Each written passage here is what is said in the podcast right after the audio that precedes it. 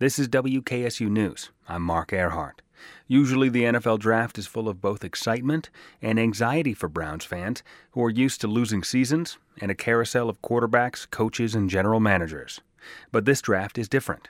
I spoke with sports commentator Terry Pluto, who says the Browns look more like a team headed for the playoffs than the bottom of the league. Terry says that means a lot of pressure is off the team come draft day. But it comes down to this they actually have a quarterback. Because every year, almost since I can remember the Browns coming back in 99, is even if they have the quarterback, they sort of like, should they draft another one? Should, and should they draft them high? But last year they did what, Mark? They drafted the rookie of the year, Baker Mayfield, number one overall. Right. And that stops that right there. Mm-hmm. That question is answered. Then when you have a quarterback, your job is should I get where should I get the weapons as John Dorsey likes to call them, guys that are ready to do it right now. Yeah, GM John Dorsey. Yes. So the Browns general manager made a big trade with the New York Giants and brought in Odell Beckham, a very talented, sometimes volatile receiver, but really gifted, physically gifted. And he traded his first round pick as part of that and doesn't think twice about it because I've got my quarterback. And meanwhile, the Giants, interestingly, don't have a quarterback other than a 38 year old Eli Manning, and they don't have Beckham either. And it's almost like they've kind of turned into the Browns. Yeah, I mean, it, it's amazing what a difference a year can make. When you get the quarterback right, it just changes all that. Now, David Gettleman, who is the general manager of the Giants, gave an interview trying to still to kind of explain all his moves and justify his trade of with the Browns. But he said that a general manager's main job is to get the head coach and the quarterback right.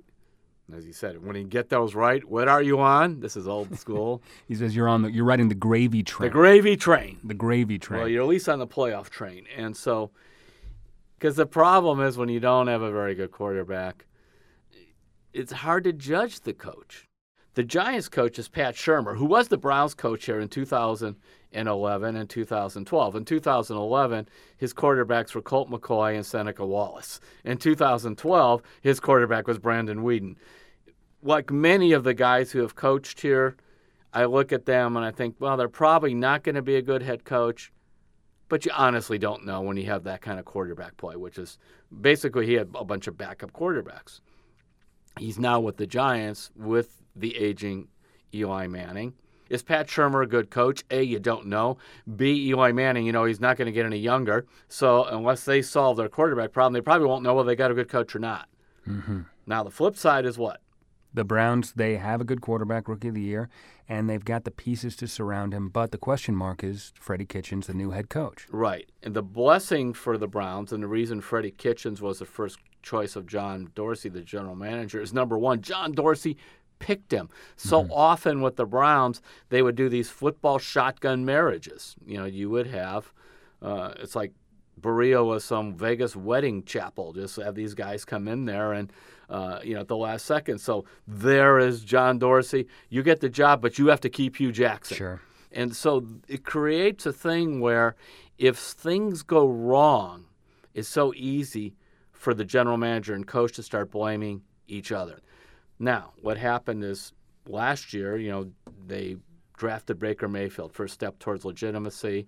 Um, at midseason, they fired Hue Jackson because uh, Dorsey was not believing him at all.